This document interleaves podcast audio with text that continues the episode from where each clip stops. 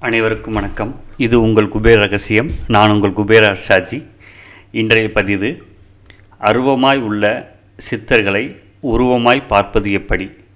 அதாவது நம்முடைய வாழ்க்கையில் பல நன்மைகளை அடைய வேண்டுமென்றால் கர்ம வினைகளை நாம் தீர்க்க வேண்டுமென்றால் நாம் தேடிச் சென்று அடைய வேண்டிய தெய்வங்கள் சித்தர்கள் ஆவார்கள். ஏனென்றால் இந்த சித்தர்கள் பல வருடங்கள் தெய்வங்களை நினைத்து தவம் புரிந்து பல மகாசக்திகளை பெற்று இந்த பூமியில் வாழ்ந்து பின்னர் இங்கு ஜீவ சமாதியாக தன்னுடைய உடலை இங்கு விட்டாலும் தன்னுடைய ஆன்மாவோடு அந்த ஆன்மா பேரான்மாவாக பலம் பெற்று சித்த ஆகாசத்தில் சித்தர்களுக்கென்று தனி உலகம் அதாவது நாம் வாழும் உலகத்தைப் போல இந்த பிரபஞ்சத்தில் சித்தர்கள் இருப்பதற்காகவே ஒரு உலகத்தை அமைத்து அங் அங்கு இன்றும் அவர்கள் வாழ்ந்து வருகிறார்கள். அவர்கள் அவ்வப்பொழுது இந்த பூமிக்கு வந்து தன்னுடைய பக்தர்களுக்கு அருள்பாலிக்கிறார்கள். அதை இப்பொழுது நான் உங்களுக்காக தெரிவிக்கின்றேன். அதாவது சித்தர்கள் அருவமாய் தோன்றுவதை பல இடங்களில் கண்டிருக்கின்றோம். ஆனால் உருவமாய் பார்க்க முடியுமா என்றால் நாம் அதாவது மனிதர்கள் ஒரு சில முயற்சிகளை மேற்கொண்டோம் என்றால் அந்த சித்தர்களை நாம் உருவமாய் காண முடியும்.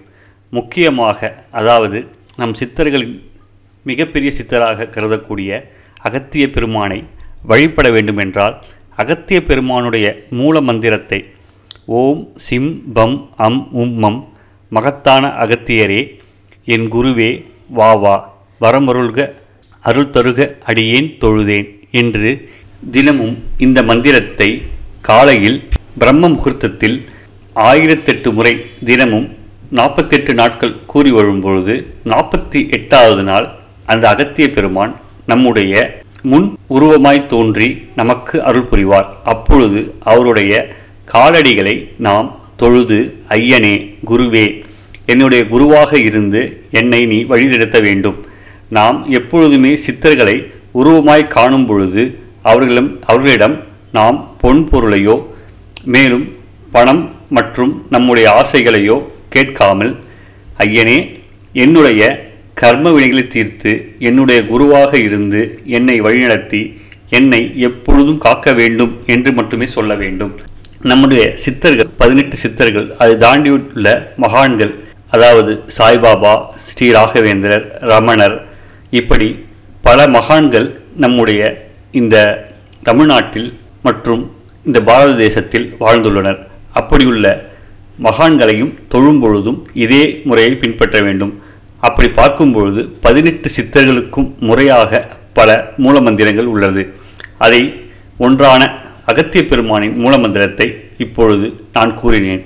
இப்படி ஒவ்வொரு சித்தருடைய மூலமந்திரத்தையும் நாற்பத்தி எட்டு நாட்கள் பிரம்ம முகூர்த்த நேரத்தில் ஆயிரத்தெட்டு முறை கூறி அவர்களுடைய படத்தை வைத்து நாம் நம்மால் முடிந்த சில நெய்வேதியங்களை படைத்து விளக்கேற்றி தீப தூபம் காட்டி வணங்கி வரும்பொழுது சரியாக நாற்பத்தெட்டு நாட்கள் இதை நாம் கடைபிடித்தால் கண்டிப்பாக நாம் வணங்கும் சித்தர் நம் முன் உருவமாய் தோன்றி நமக்கு அருள்பாலிப்பார். அப்பொழுது அவரிடம் நாம் நம்மை வழிநடத்த வேண்டும் குருவே நான் உன்னை குருவாக ஏற்றுக்கொள்கிறேன் என்பதை மட்டும் தெளிவாக நாம் சொல்ல வேண்டும்.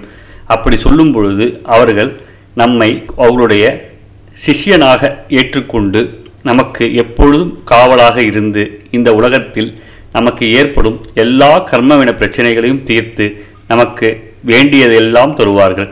ஆகவே குபேர ரகசிய நண்பர்கள் சித்தர்களை தொழுது தன்னுடைய வாழ்க்கையில் பல நன்மைகளை பெற வேண்டும் என்று கேட்டு இப்பதிவை நான் முடித்துக் கொள்கிறேன்.